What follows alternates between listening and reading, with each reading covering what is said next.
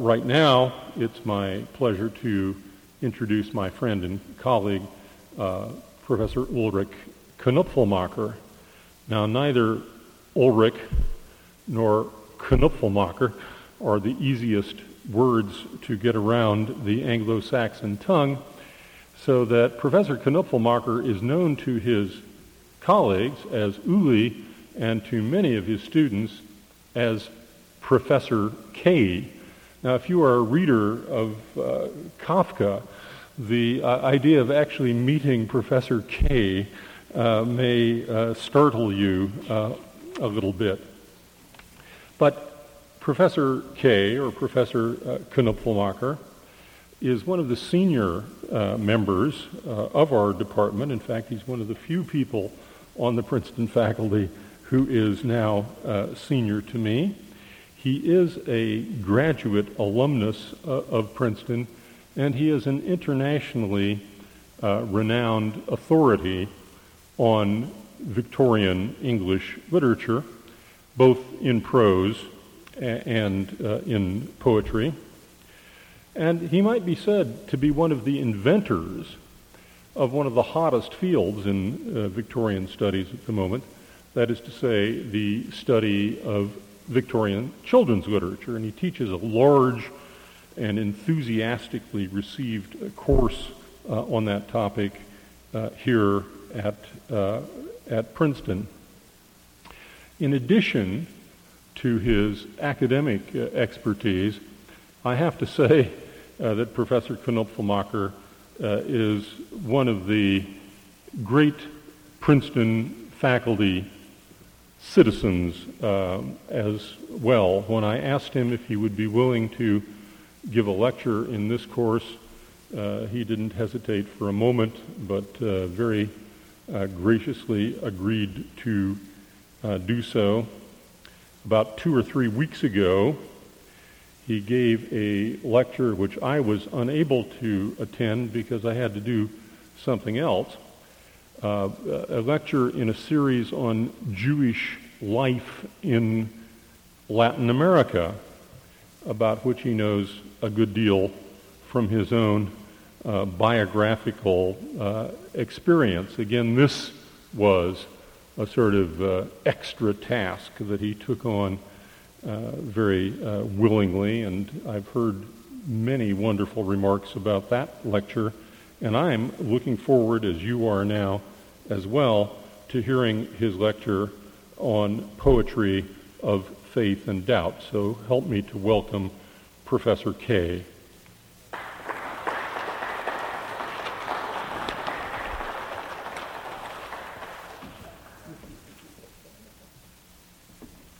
Thank you for that very, very warm introduction. Uh, Professor Fleming and I have taught a course together and uh, uh, I told him that there probably will be some drawings, and to be sure you have one on your on your handout and and one one in here that I want to come back to.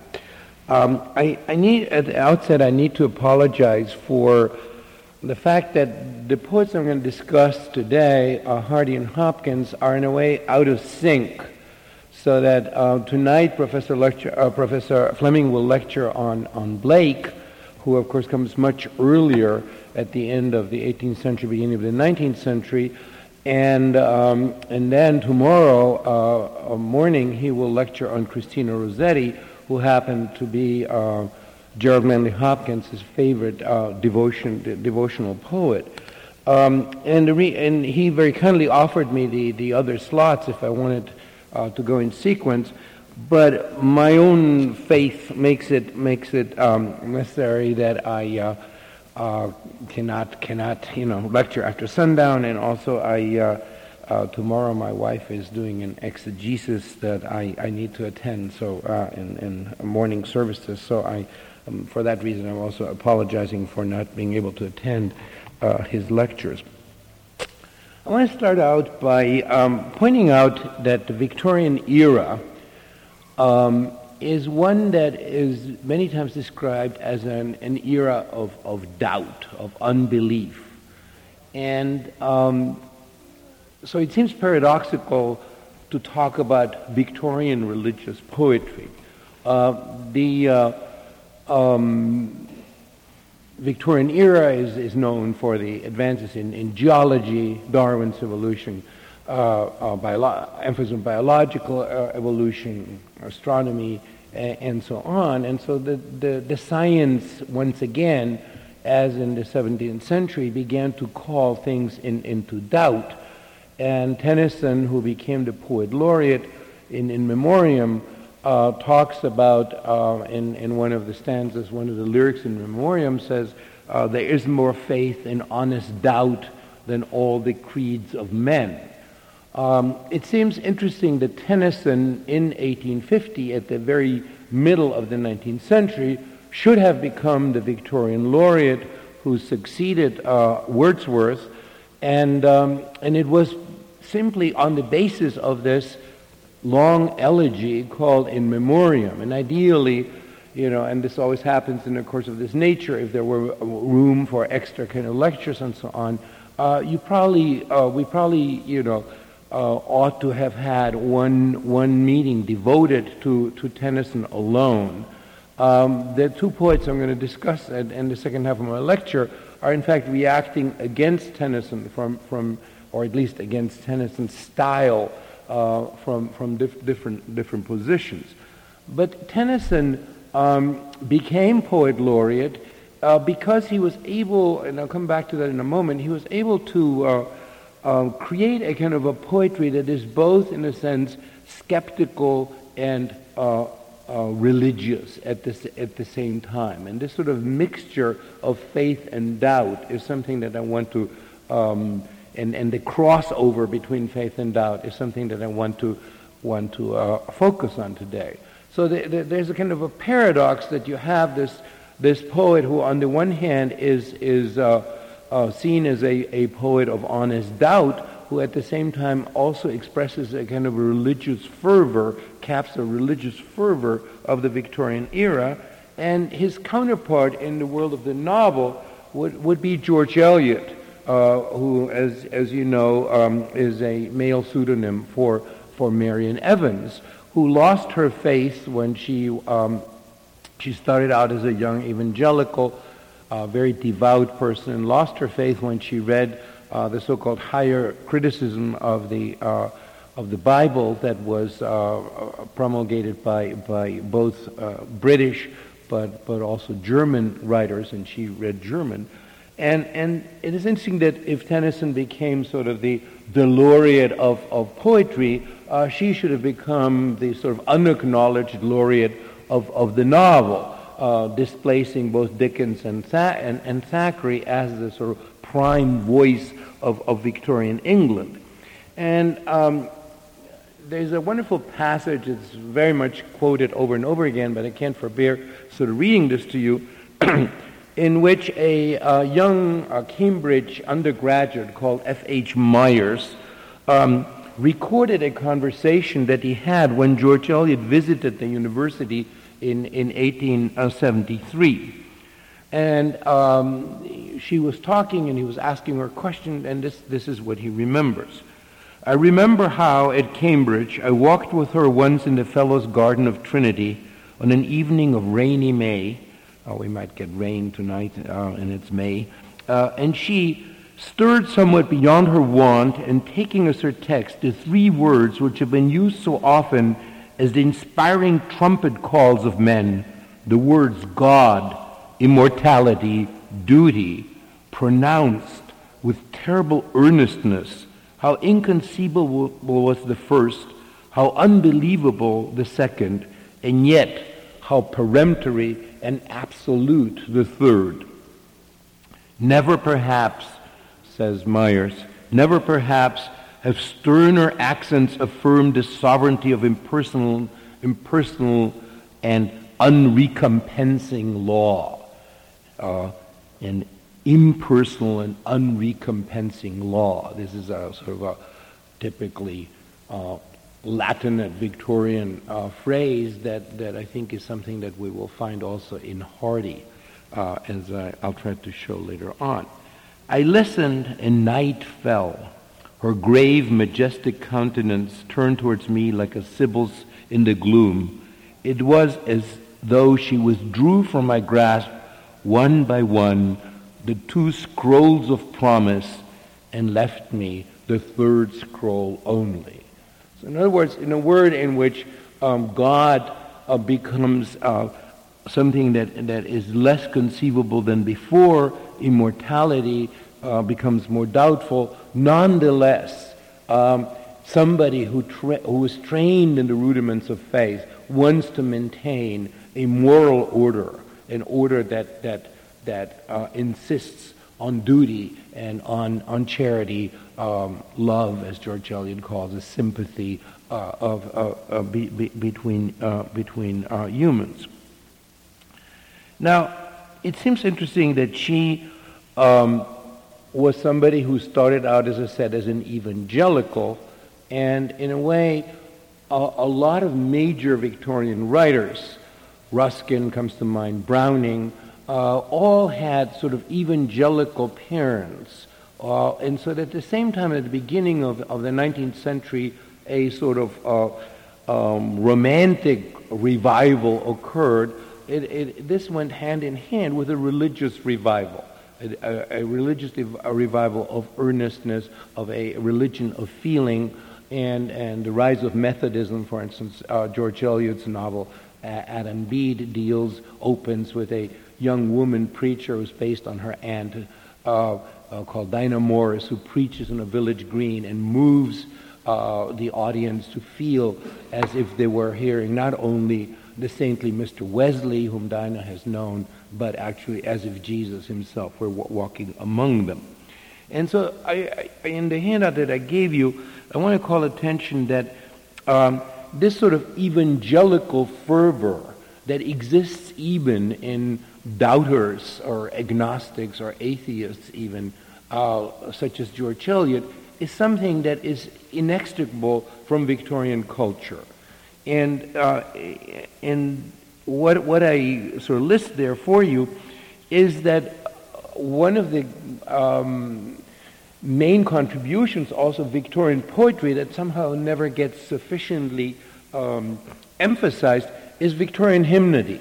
The Victorians created some of the most fantastic uh, religious uh, hymns and uh, of all kinds of different denominations, you know, Anglican, Methodist, you know, and so on. And I just uh, mentioned there two, two of them, uh, say like Jerusalem the Golden and, and Onward Christian Soldiers. Uh, they, in fact, sometimes put to music um, uh, the earlier poets such as, as Blake, but even even um, the two writers I want to talk about later today, um, Thomas Hardy and, um, and Hopkins were extraordinarily musical. Hopkins insisted that his poetry had to be chanted. And, and I once had a, a student who was able, so who had really sort of schooled herself in chanting this, this very difficult kind, kind of poetry. And it was sort of, you know, I would have her come into classes and it was just sort of awesome. It was this wonderful kind of experience.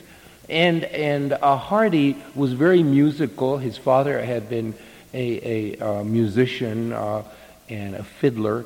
And, uh, and one poem that I want to I wanna, um, talk about that you have on, on, on the sheet um, later is, uh, is, is a poem in which his fa- father is, is, is playing the fiddle. And in fact, that very poem has been set to music, as have, have been so many of, of Hardy's lyrics. Uh, so what, I, what I'm trying to suggest in here is that this kind of fervor uh, permeates throughout, throughout in, in all kinds of different manifestations, and even a phrase like "there is more faith in honest doubt," or in all the creeds of men, and in so many uh, poems that are ostensibly secular, there is a language and a symbology and a typology which is um, that of a culture that is deeply rooted in an, in an understanding of the Bible.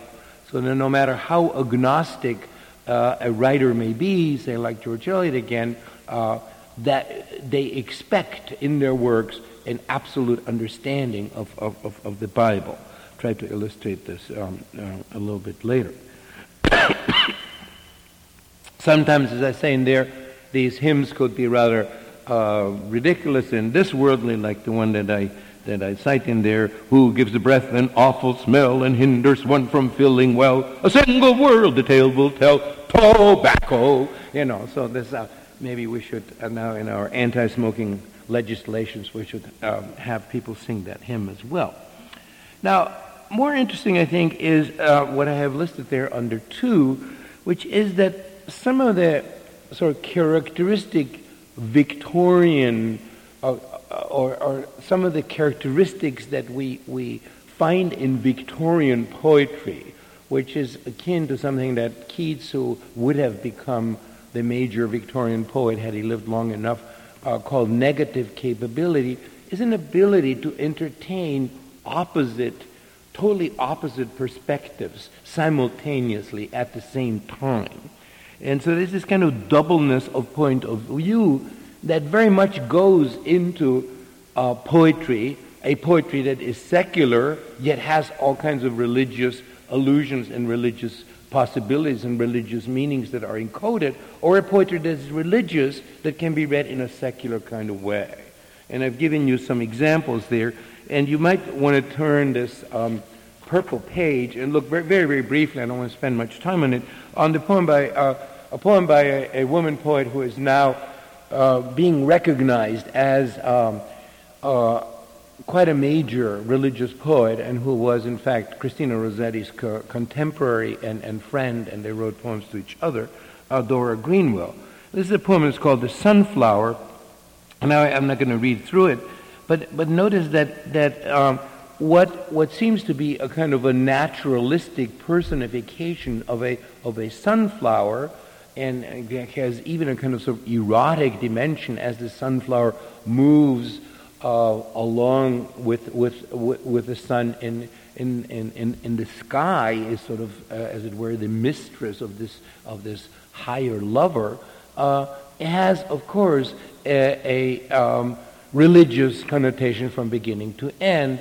Um, you know, um, relying on a pun that I'm sure Professor Fleming has expounded on before, S-U-N and S-O-N, and so that the sunflower is in fact a, a believer, a feminine believer, who is looking at a divine bridegroom who is, who is the Son of God. Just cite the last, the last uh, stanza. I follow one above, I track the shadow of his steps, I grow most like to him I love of all that shines below. So there's an affinity between the sunflower who is on a horizontal um, a plane and this, this sun, this orb that is unreachable, uh, unreachable for her, but nonetheless she, she and, and he are, are wedded together and she looks like a sun in her very, in her very uh, shape. Uh, Christina Rossetti about whom you'll hear more uh, from Professor Fleming tomorrow, also writes about, about sunflowers occasionally. Um, as I said before, there's also the um, uh, strong sort of el- uh, elusive nature of Victorian poetry, where a poem that will ostensibly has nothing to do with religion will bring in religious echoes and, and allusions to, to, to, to, the Bible. And I'm thinking there of a poem called, by a very early poem for which uh, Alfred Tennyson was much ri- ridiculed called The Kraken, uh, where you have this sort of uh, fetal creature, you know, at the bottom of the ocean. I've tried to represent him at the bottom of, the, of, of that sheet. Uh, that K, by the way, doesn't stand for Professor K, but stands for Kraken. I want to reassure you about that. Um, that, that, that fetal creature lying at the bottom of the ocean will, as the bo- bottom heats up, rise to the surface in a kind of apocalyptic move, and one seen by angels and men explode. And uh, this poem, without this kind of sort of uh, religious reference, could be a kind of a fantasy of escape um, where, where Tennyson, at this stage of, uh, of his career, really has this sort of escapist notion and want, wants, to, wants to become unconscious and not, not have a kind of an adult consciousness of pain and mutability and, and, and change, uh, uh, identifies himself with this sort of strange, slimy, and warty kind of underground uh, creature. But by in, in, in inserting that allusion, that biblical allusion, somehow that creates a new dimension which you can read the, the, the poem allegorically in a different way. Uh, if you turn the page again, you will find a little poem by Gerard Manley Hopkins called Heaven Haven, A Nun Takes the Veil, which I think, uh, am I correct, Professor Fleming also has in the syllabus. Uh, I think it's in there. now, this is a poem, interesting enough, that Hopkins wrote before he converted uh, to Roman Catholicism. And in, as far as we can ascertain, it did not have that title. And if you put your hand over that title, Heaven Haven, subtitle, A Nun Takes the Veil, you could in fact read it very much as a sort of characteristically romantic, escapist kind of fantasy of a young man. I want to go to a, to a place where there, where time stops, where there is no self consciousness, um, and and uh, uh, to to flee away from the uh, the world. There's another poem. Hopkins destroyed most of the poems that he wrote when he was still a secular young man at, at Oxford University. But there's another poem that survives and that he gave the title The Alchemist in the City. And The Alchemist is, uh, the title again alters our sort of reading of the poem, but The Alchemist is clearly also a young Oxford undergraduate who yearns to be away and, and has this kind of escapist fantasy, somewhat like, like, like the ones in this poem. But in making it, by making it a nun takes the veil, he is in fact converting this poem into a, uh, the realm that, that, that is being looked for is not some kind of a uh, this worldly Eden, but becomes, in fact, a, a, a heaven haven, a refuge from, from a, a, a sordid kind of uh, earthly life. So, what, I, what I'm suggesting is that there are all kinds of maneuvers that Victorian poetry can do in using um, a religious vocabulary in order to um, suggest a kind of almost duality of perspectives that, that otherwise uh, would, would, would, not be there. Uh, I give you there um, some other examples. Of, um, Tennyson comes to mind. Uh, I already alluded to the fact that um, in memoriam can be read as a, as a poem of doubt, but can also be read as a Victorian of, uh, poem of faith. And Professor Fleming included the much more sort of orthodox and traditional kind of uh, invocation to uh, the immortal Son of God that Tennyson deliberately separated from the body of the poem in memoriam at the beginning uh, of, the, uh, of the poem. And that even that one, and we don't have time to look at that, even there, there's a kind of sort of waffling, uh, such as the one that, that Swinburne then rather mercilessly satirized um, by this sort of um, you know, blurrings that, that Tennyson produces. Uh, Swinburne does this in a poem called The Higher Pantheism in a Nutshell, and I'll just quote you a few, few uh, lines from that. One who is not we see, but one whom we see not is. Surely this is not that, but that is assuredly this. What and wherefore and whence, for under is over and under. If thunder could be without lightning, lightning could be without thunder. Doubt is faith in the main, but faith on the whole is doubt. We cannot believe by proof, but could we believe without? Well, it goes on and on this vein, maybe a little bit too long, but I, I cannot resist the very last line, uh, the last uh, stanza. God whom we see not is, and God who is not we see. Fiddle we know is diddle, and diddle we take it is D. So that, that we take it is very Tennysonian. And, and, and, and you know, Swinburne is, is sort of catching the bard there at, at, at, at his own game. I also have here something to say about, uh, and you can look at that, and I won't go into, it, about the gendering of Victorian po- uh, poetry. Uh, even if you go back to the sort of prime first mother of Victorian poets, who is Elizabeth Barrett Browning, she is, in a sense, a very religious poet. And then Barrett's daughters, as they're sometimes called, Christina Rossetti, um, Dora Greenwell, whom, whom, I mentioned, but also Jean Ingelow, are, are, are women who uh, uh, remain unmarried, are devoted to, to, uh, to a poetry that, that, that is uh, devotional, and, and you'll hear more about Christina Rossetti tomorrow from uh, Professor Fleming, uh, who in fact is also a theologian and writes theological works towards the end, end of her life. Um, but I want to move now to the, to, to the two, two poets that, that concern me, which are Thomas Hardy and Gerard Manley Hopkins. So you can see we're born only four years apart.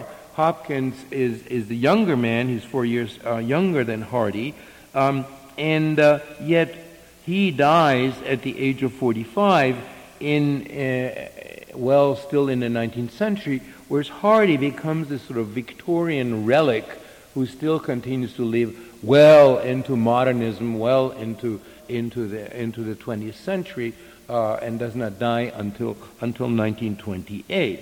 And in fact, the, the one poem that, that um, we won't have time to discuss, but I would love for you to look at, The Convergence of the Twain, is, is uh, written in, in 1912 um, and has to do with the, the sinking of the Titanic. And I taught this poem um, just when the movie Titanic came out, and my students were unusually interested in it. Um, any rate, what, what do these two writers have in common? They, they seem so utterly different. Well, I've already mentioned the fact that both of them um, are musical, um, which is not surprising. Uh, Hopkins, towards the end of his career, was in fact thinking of giving up poetry uh, and, and writing oratorios uh, and, and pure music. Um, but they also started out as visual artists. Hardy trained as an architect, and Hopkins apparently was quite consummate um, um, sort of pre-Raphaelite painter who then, um, in, once he decided to become a Jesuit priest, decided to burn all of his canvases. So we have no, none of his paintings, but we do have uh, the drawings that he makes in his, in his uh, diaries, in his in his in his journals, and he's an extraordinarily skillful draftsman. And Hardy, in fact, um, illustrated some some of the poems um, uh, that he that he published at, at the turn of the, uh, of the century. Um, but more important, I think, is that both of them react in a way against the ornateness of mid-Victorian po- poetry, against the sort of um, decorativeness um, uh, and musicality and tonality of, of uh, a poet like, like Tennyson. Um, Hopkins calls Tennyson's style a Parnassian, and he feels that that is inferior to uh, uh an earlier kind, kind of more primitive uh, p- poetry, uh, although he, he respects it. And, and, um, and Hardy similarly is. Um, uh, down down on on on on, on uh, Tennyson and uh, says he wants to avoid what he calls the jeweled line in poetry, something that is and Tennyson sort of loves in his early poetry particularly to, to have sort of diadems and jewels and pearls and things things like that, and and he wants to avoid that sort of decorativeness. Um, so both of these poets want to return to a more vigorous kind of primordial language which also, of course, links them to somebody like uh, Wordsworth, um, the prime, you know, rom- romantic uh, uh, poet. And Hopkins has, I might come to that in, uh, a, a little bit later, but Hopkins has some very interesting things to say about Wordsworth's Immortality Ode, which he tends to take very seriously as a religious poem, even though uh, you know others had sort of denounced it as um, almost a quasi-pagan or Platonic kind, uh, kind of poem. So um, they, they want to um, go back to a more natural language, and yet at the same time, they also create an unnatural language in the sense that they press together, hyphenate words uh, that are, um, you know, seemingly apart. And so it's almost, you could say that they're creating new, a new kind, kind, kind of diction. Now, what, what I want to, to stress in what remains of this lecture is um, a certain amount of crossover uh, as I suggested at the beginning, a, a poet of doubt or writer of doubt can cross over by virtue of the fact that his doubt is resisting against, against a former belief, necessarily has to cro- uh, cross over into realms of faith. And Hopkins, and I probably won't get to that uh, sufficiently to document that for you, but if you look at the so called terrible sonnets, uh, terrible not in, in, in the sense that they are bad to read, but aw- awesome, terror inspiring uh, sonnets of introspection that, that Hopkins write at, at the end of career, and, and we gave you um, two of those um, that, uh, that were distributed, um, Thou art indeed just, Lord, and Carrion Comfort, are, are poems in which, which Hopkins is then um, confronting a kind of denuded universe, that the universe of, of plenitude, of, of, of, uh, of um, a filled, mar- marvels has disappeared, and there's just um, a, a exacting poet who feels insufficient, who, um, who suffers from a sort of extreme exigence in the demands, from the demands, religious demands that he places on himself, but also places on his God. And so that, that that's almost a, a poetry of despair, even though it is still couched in religious terms. And it's interesting that in, in, in one of those, those uh, sonnets, um, um, you know, uh, the one on um, uh, "Thou art indeed just Lord," that that happens to be taken from from Jeremiah. So it's a it's a Jeremiah. It's a lamentation.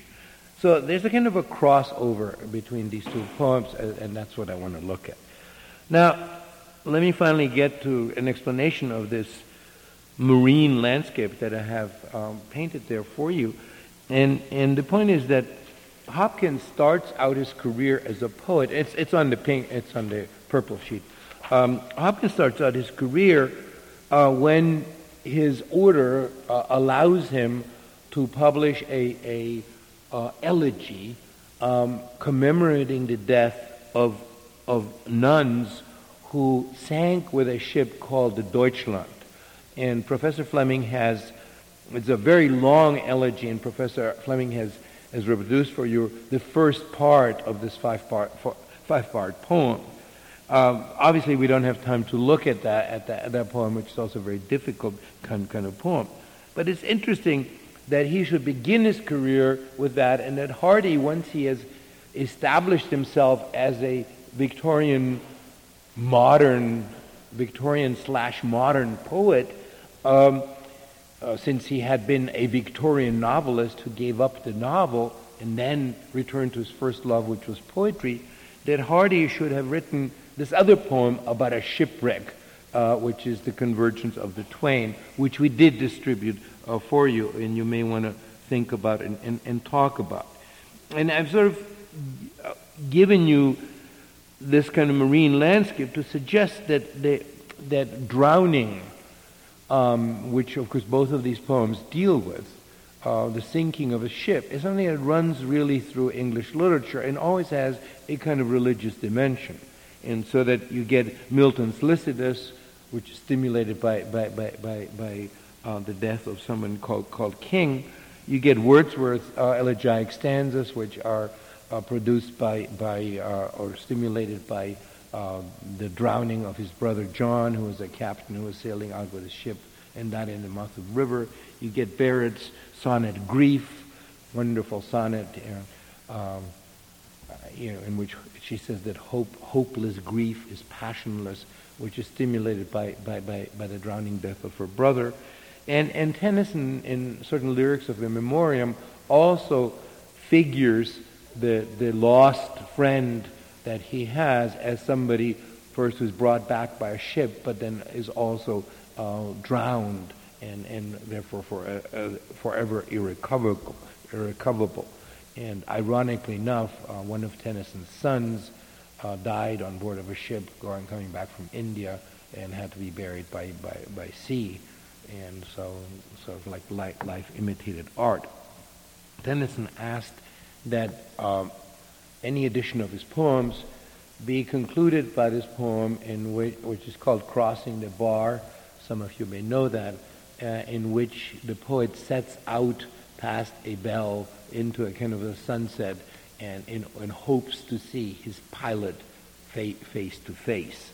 So there's a kind of a, again, religious, quasi-religious closure that he wants to put on, on his poetry. But I, I, want to, I want to look, um, to start this out by looking at some specific poems more, more closely. And I want to start out by looking very briefly at the poem that you still have on, the, on that purple sheet, which is um, Thomas Hardy's uh, God Forgotten.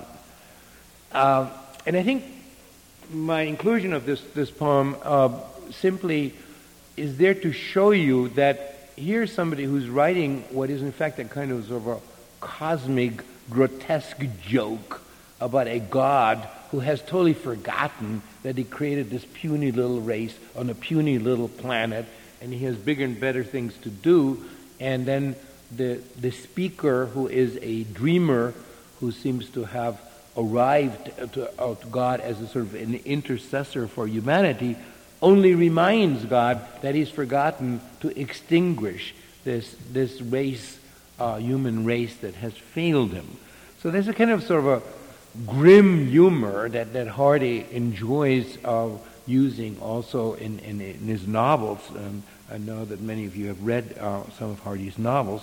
Um, and yet, in this sort of philosophical dream or philosophical fantasy about snap ties between the human and the divine, this God, nonetheless, is, is in, in his way a caring God who then decides to put this suffering humanity out, uh, you know, out of, uh, out of its pain and instructs messengers to come down and have a kind of apocalypse that will end the suffering. So if you look at the, the next two, uh, to, to last uh, um, stanza, it says, um, Hence messengers and straightway put an end to what men undergo.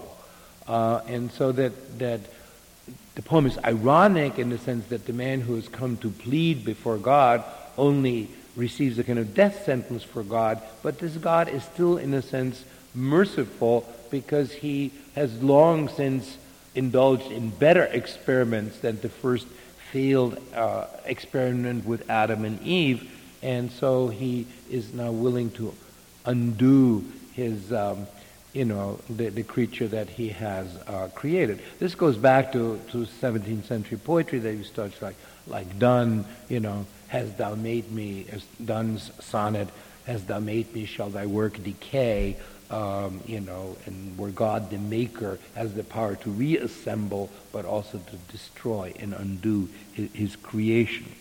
Um, I, I, don't want to spend much time on this poem, but you, you might want to look at it uh, m- uh, more closely on its own.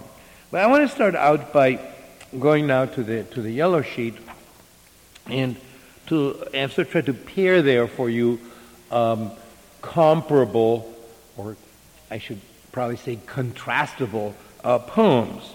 And the first one is The Self Unseeing, which is by Hardy, and the second one is Pied Beauty, uh, which is not really a sonnet, it's something that uh, Hopkins calls a curtal sonnet a sonnet that doesn't have 14 lines but is even shorter and has only uh, 11 lines. Um, but so they're sort of comparable in length. You have you have a poem that has um, three stanzas of four lines each, and both of them are sort of simpler than certainly uh, the later sonnets uh, by Hopkins, like the Windhover or or God's grandeur, which we could spend uh, two hours on just, just talking about. and the reason I want to contrast these two is because um, they are, in a way, um, they rely on the same process of fragmentation and unity, but they approach this uh, from totally uh, opposite ends. So that Hardy's the self unseeing is the representation of a moment of unity, a brief moment of symbiosis, something akin to what Wordsworth would call a spot of time. But this moment had no meaning in the present because in the present, at the time it was experienced, uh, the self was unconscious of this fusion that existed. And it is only meaningful in, the, in, in, uh, in, in, recollection after, long after this happened, where there's a dis- disparity between the past and a new present that now uh, finds this unity, this fusion irrecoverable. So, so Hardy's poem relies on a manipulation of contraries, uh, and that they begin to sort of accrue in a very interesting kind of way. We'll look at it more closely in a moment. Hopkins, Pied Beauty, on the other hand, insists that in fact there is a unity in the world of contraries. Uh, glory be to God for dappled things, things that are um, only available in spots, in fragments, like the uh, dappled means mottled. Uh, the, the, the, the, stipple, he also used the word stipple, which is an artist uh, word that artists use. You, you stipple, um, you know, it's almost like pointillism. You, you, you create a lot, lot of spots, but they cohere into a wholeness. So, uh, although our this worldly eye sees dis- disparates, if I look at you sitting in here, everybody looks different, and yet on the, there's a totality uh, that, that, that, that unites you all. And this is what that poem call, calls attention to. Um, so I want to, go through each, each of these two, if, if, if I may. Uh, let me read the first one aloud. The self unseeing, even the title is interesting. Is there a self that has not seeing, or is the unseeing of a self? it's a deceptively simple poem. Here is the ancient floor, foot worn and hollowed and thin. Here was the former door where the dead feet walked in. She sat here in her chair, smiling into the fire. He who played stood there, bowing it higher and higher.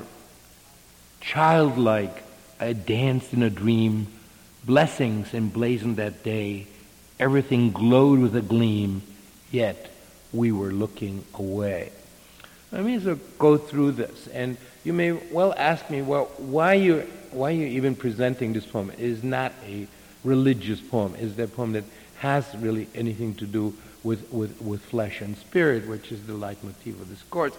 I think it is. I think one could even argue that the sort of trinity um, of characters in these poems, and even the, the, the Trinitarian arrangement of, of three stanzas, um, that each one contributes something different, but, but particularly the, the trinity of characters, a father, a mother, and a child, um, suggest something that is quite religious. So that, that um, and, and, and this blessings that emblazoned that day when everything glowed with a gleam uses a kind of religious vocabulary, and one can even sort of think about halos that, that and uh, think about a Christ child uh, possibly sitting with a um, uh, Virgin Mary and and Joseph looking on to and and the, and the, and the child is you know nimbus is in effect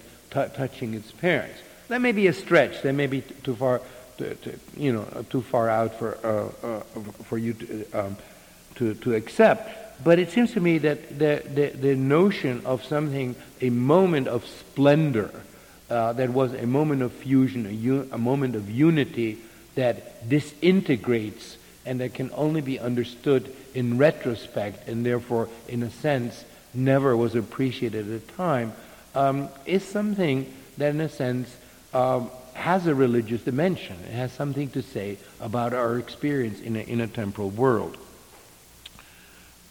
Notice how the poem begins. Here is the ancient floor, foot worn and hollowed and thin. Here was the former door where the dead feet walked in.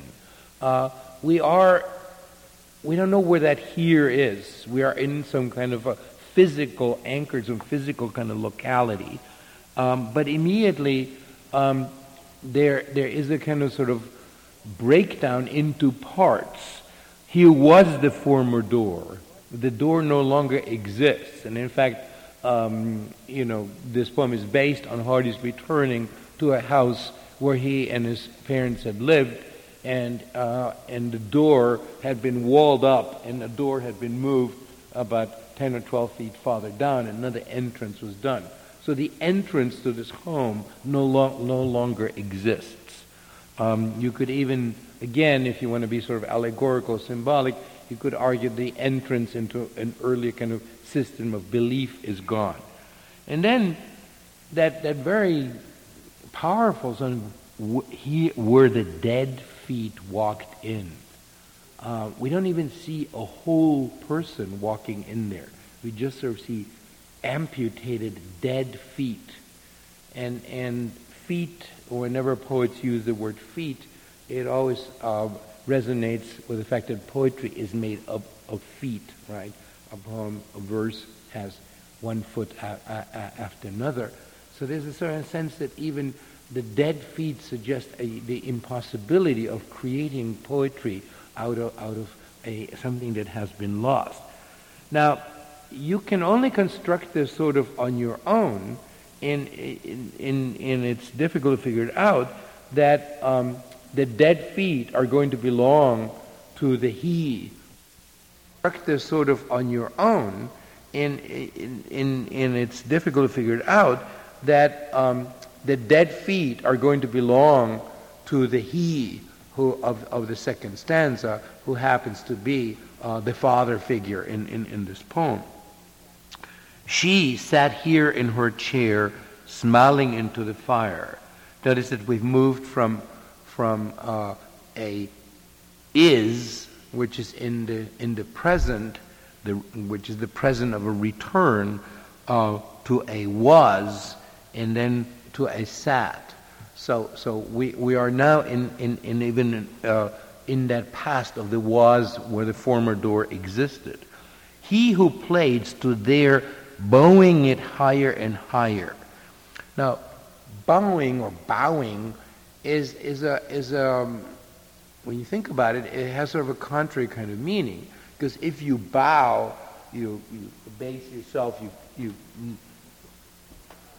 put your head down, it's an act of submission, an act of, of um, deference to a king or to, or, or, or to God in a, in a service. But here the movement is not downward, it's upward. It's bowing it higher and higher. And of course, what he's referring to is the bow, the bow of a fiddle. And he's referring, as I mentioned before, his father was a fiddler, a violinist, and, and the child loved uh, this music, which was for him uh, a connect, established a kind of world of connection, and um, and so the father would in fact play music at religious occasions like like weddings and so on, and and so the father is going higher and higher and higher, lifting things up towards a higher higher dimension, which again, given sort of that all of English literature can be reduced. Uh, to verticals and horizontals, you know, is asserting that vertical axis of a divine order that, that, uh, that confers meaning to, to an horizontal kind of plane. So we have a she and a he, and, and then finally the I um, comes in. In, in a childlike I danced in a dream. So the I is, is only formed through these through the recollection of, of this moment of fusion, and then everything glowed with a gleam, yet we were looking away. And to me, the most painful part of this poem is that we. There's only the possibility of a we, of, of a fusion between the he and the she and the I, uh, in a remembrance of a moment that was ephemeral and that was lost altogether. So, as I'm saying, this poem then uh, relies on disjunction, on, on, on disparates, and, and, and yet in its look at these disparates is also, in a sense, um, hallowing a, a, a moment of, of, of, unity uh, that, that, that, that, that is lost. Just as the poem about the God forgotten is, in a sense, wishes that God might not have forgotten um, this humanity from which he has been severed, from, from which he has uh, um, been, been removed. Now, if you turn from this to, to Hopkins's Pied Beauty, which is a poem in, of equivalent length, you will see that in here, um, the whole, from beginning to end, this is an assertion of unity in disunity. So, so whereas, whereas Hardy is sort of saying that a unity becomes uh, possible only in a past that was not perceived when it was a present, here we are in a kind of an isness that is forever an isness uh, in, a, a, present that lasts forever because of God's uh, own beauty, which is past change. Um, so let me read that poem. Glory be to God for dappled things, for skies of couple color as a brinded cow, for rose moles all in stipple upon trout that swim, fresh fire cold chestnut falls, finches' wings, landscape plotted and pieced, fold, fallow, and plow, and all trades. He probably wants it to pronounce all trades, uh, because he puts an accent there. And all trades, their gear and tackle and trim. All things counter, original, spare, strange, whatever's fickle, freckled, who knows how, with swift, slow, sweet, sour, a dazzle dim, he fathers forth whose beauties past change praise him. So we recognize that this poem, which ends with the word hymn, is in fact a hymn from beginning to end. Glory be, glory be to God. It needs to be chanted. It needs to be, be, be sung aloud by, ideally, by in, in a congregation where everybody is different and yet everybody becomes united by the harmony of, of, of this musical thrust. Now, Hopkins does some very interesting things in here. Um, notice that he is using different elements uh, air, earth, water, and fire throughout this poem, which are usually seen as opposites. But notice how he imposes one on another. Um, glory be to God for dapple things, for skies of couple color as a brinded cow. How can a sky look like a brinded cow? Um, your footnote uh, tells you that brindled or brinded means streaked. So, so he sees um, the sort of different colors, which makes a cow that has different multicolored, um, spotted, mottled, again, hide.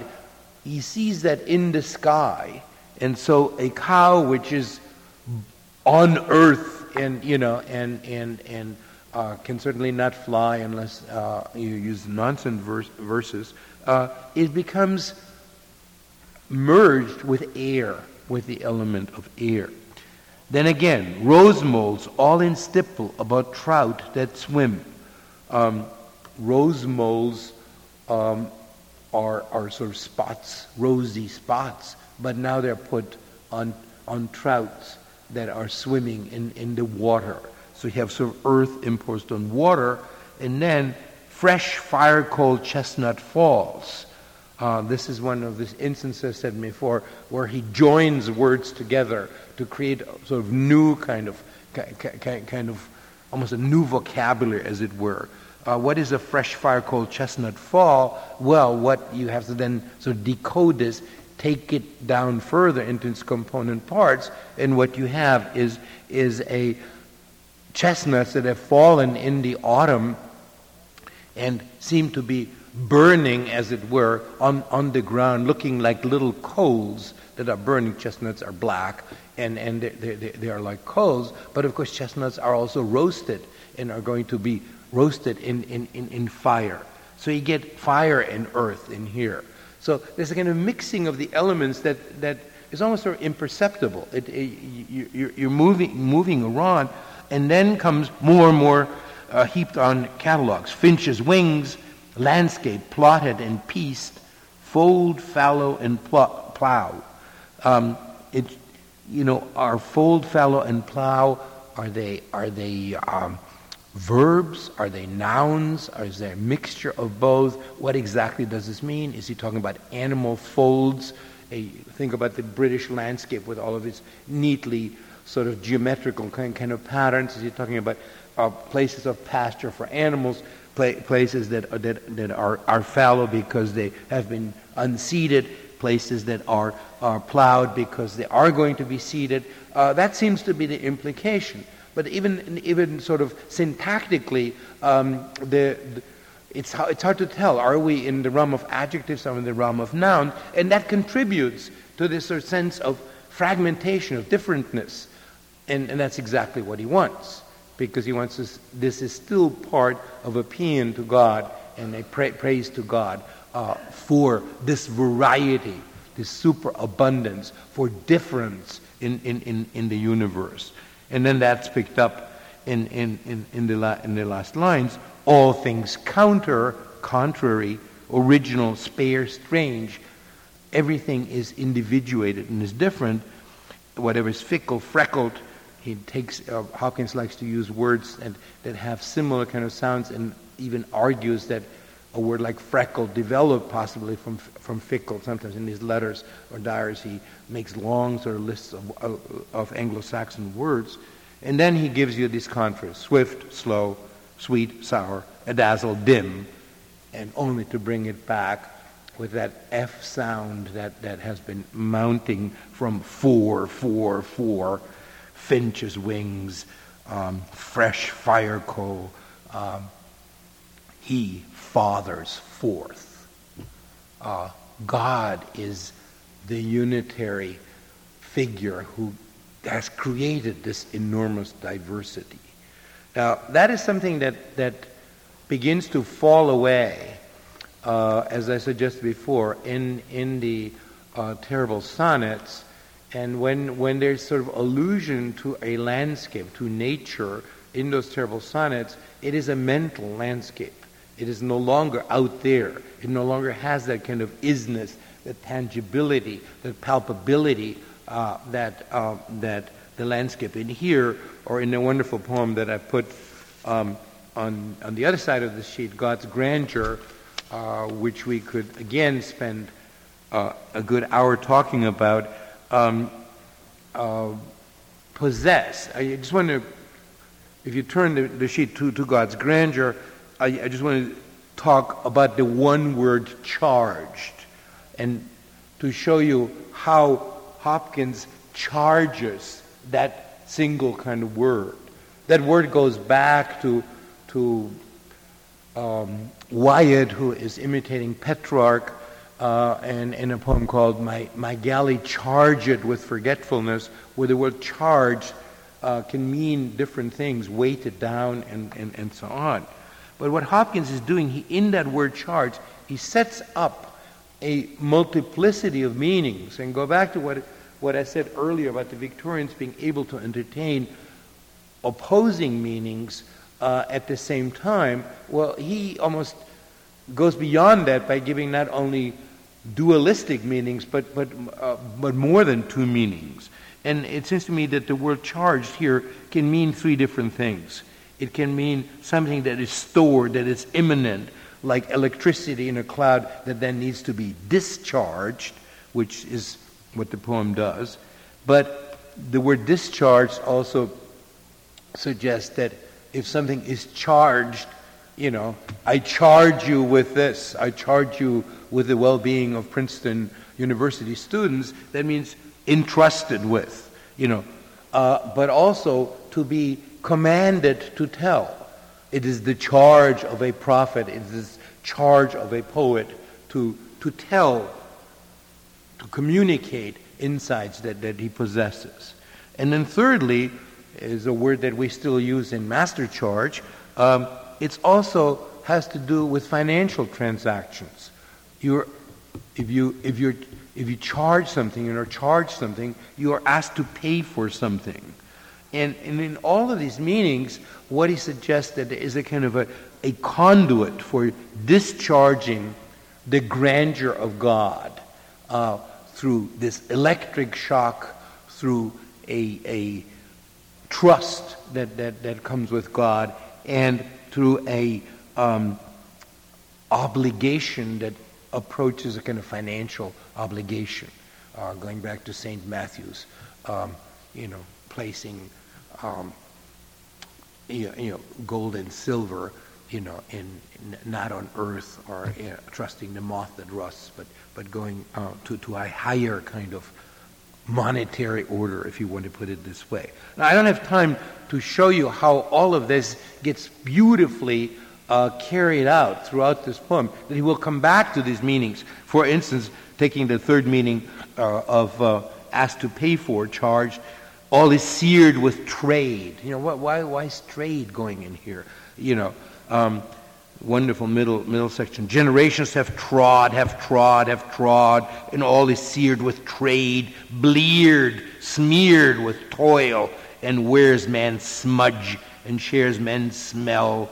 The soil is bare now, nor can foot feel being shod. He does here something similar with that foot feel, sort of that cut off foot like the dead feet that Hardy did in his poem. But then comes the volta, the turn of the sonnet, and for all this, nature is never spent.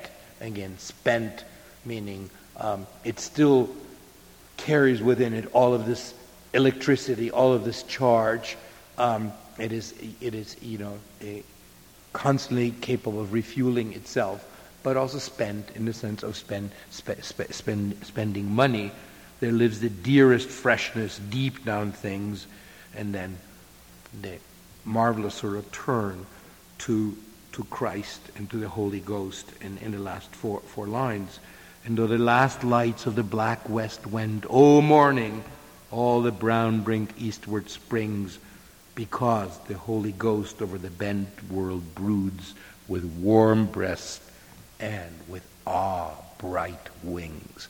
I love the way he goes from WB, WB, and then reverses it with B, W, you know, world broods, warm breast, bright, ah, bright wings. Uh, it's a poem, again, that you need to read aloud to yourself. It needs to be chanted. I can't, can't, can't, can't do justice. And I want to conclude very briefly um, by alluding to the two bird poems that you have on the other side of the page. Uh, we're running out of time, and there's no time to go through e- each one of them, but I want to um, suggest that in Hardy's poem, again, in this sort of rather depressing, denuded landscape, which he deliberately, temporarily places at the turn of the century, so that, that the, the, the landscape is looking at, uh, which is devoid of music, the, the, the, the, the bare branches of the trees seem to score this, the sky as if they were uh, broken lyres, uh, nonetheless appears this little tiny bird whom we can see that flings its hope against this landscape, and the speaker has to allow the possibility that this bird knows something that he, with his human consciousness, uh, uh, d- does not know. This poem has other kind of sort of context that I won't even go into, which has to do with all the romantic poems about birds and nightingales and um, you know and uh, um, swallows and um, and skylarks. But the Windhover is is is even more interesting because it again shows Hopkins's ability to fuse things that one would normally think are utterly separate. What does a hawk that who is flying up in the air have to do with Christ? How can I write a poem about a bird that I've observed sort of riding the sky um, and dedicate this poem to Christ our Lord? Well, I just want to leave you with this thing that I put up there on the board, which is to suggest that Hopkins, who was a painter, uh, has exactly knows what he's doing. And if you look at that, you can see that the bottom of, of a, a, a hawk, the windhover, is, is um, I didn't have any red, so it's purple there, uh, but that, that fits the color of this sheet, I suppose. uh, has a, a coloration. The, the, the plumage is, uh, is, is gray or, or, bluish and so on, but at the bottom it has this red uh, uh, uh um, plumage. And what that then makes him think about is Christ on the cross. And that Christ on the cross is bleeding and, and he sees the same kind of colors, as it were. But the poem suggests a kind of internal Christ, um, which in the first part, the bird is still in hiding. My heart is in hiding, stirred for a bird. Uh, and it's then uh, not until he accepts the fact he is on this horizontal realm of uh, that we were just uh, looking at, where you know generations have trod, have trod, and trod. And, and he sees himself as a clergyman, as somebody like a plowman. And remember in Chaucer, um, the brother of the ideal character in the Canterbury Tales, the clergyman, uh, the parson, happens to be a plowman. And in fact, Hopkins writes another poem about somebody called Harry Ploughman. Uh, the man who plows, who plods, who goes on the bent down mammon like, you know, nonetheless is fulfilling the task of this divine um, upper uh, drama uh, that is Christ, a Christ that he, uh, he compares to the bird, a bird that is in itself, of course, a chivalric bird, and therefore allows all of these allusions to, to chevaliers and so on. I've given you all the footnotes in there, and you can recreate this for yourself. But what does a plowman do? He plows sillion. He goes with another V shaped, bird like plow and cuts through the dark earth. And when he hits a rock, sparks start to fly, and red appears underneath this bluish um, plow. And that then permits him to think of Christ in a, in a more religious sense, not just the, the Christ within, but of, of, of the, the blood of Christ that then flows and redeems the, the blood that goes through the, through the gaseous gold vermilion and then can redeem humanity. It's, it's, Hopkins said that this was his, uh, he considers his best poem, and I would even go so far as to say that this is one of the really, truly great poems of the English language. And again, I have to apologize for merely sort of dabbling with it and not, not get, getting, getting enough into it. But I, I got to stop, and uh, I'm sure you have some questions um, to raise. We have time for about two questions. Sorry that was so loud. Any takers? I'm sorry about that. I, Not, no, that's, I tend, that's I wonderful. tend to be long-winded. Uh, I, I, was particularly uh, uh, struck by many of the, the ways in which you had the different poets being conscious of each other, referring to each other. And I, I remembered the, the wonderful story of Hardy recalling that Wordsworth had viewed him in his cradle and Gray had viewed Wordsworth in his cradle. Do you think this was something that was particularly Victorian or has always gone on? I, I think Victorian, I think you're right. Victorian poets are uh, extraordinarily conscious of the romantic poets that precede them. Because Romanticism was this sudden burst of genius, and then, you know, only Wordsworth is the one who lived really into the Victorian age. And so there's a kind of a admiration and yet also sort of timidity and, and fear of, of that total devotion, you know, to, the, to a romantic kind of vision. And um, you, your question permits me to go back to what it, what it was mentioning before, uh, is that when Hardy, um, uh, when Hopkins, see, Hardy admired Wordsworth. That was his, his, his the, the, prime poet, although he also liked Shelley, Shelley and Keats.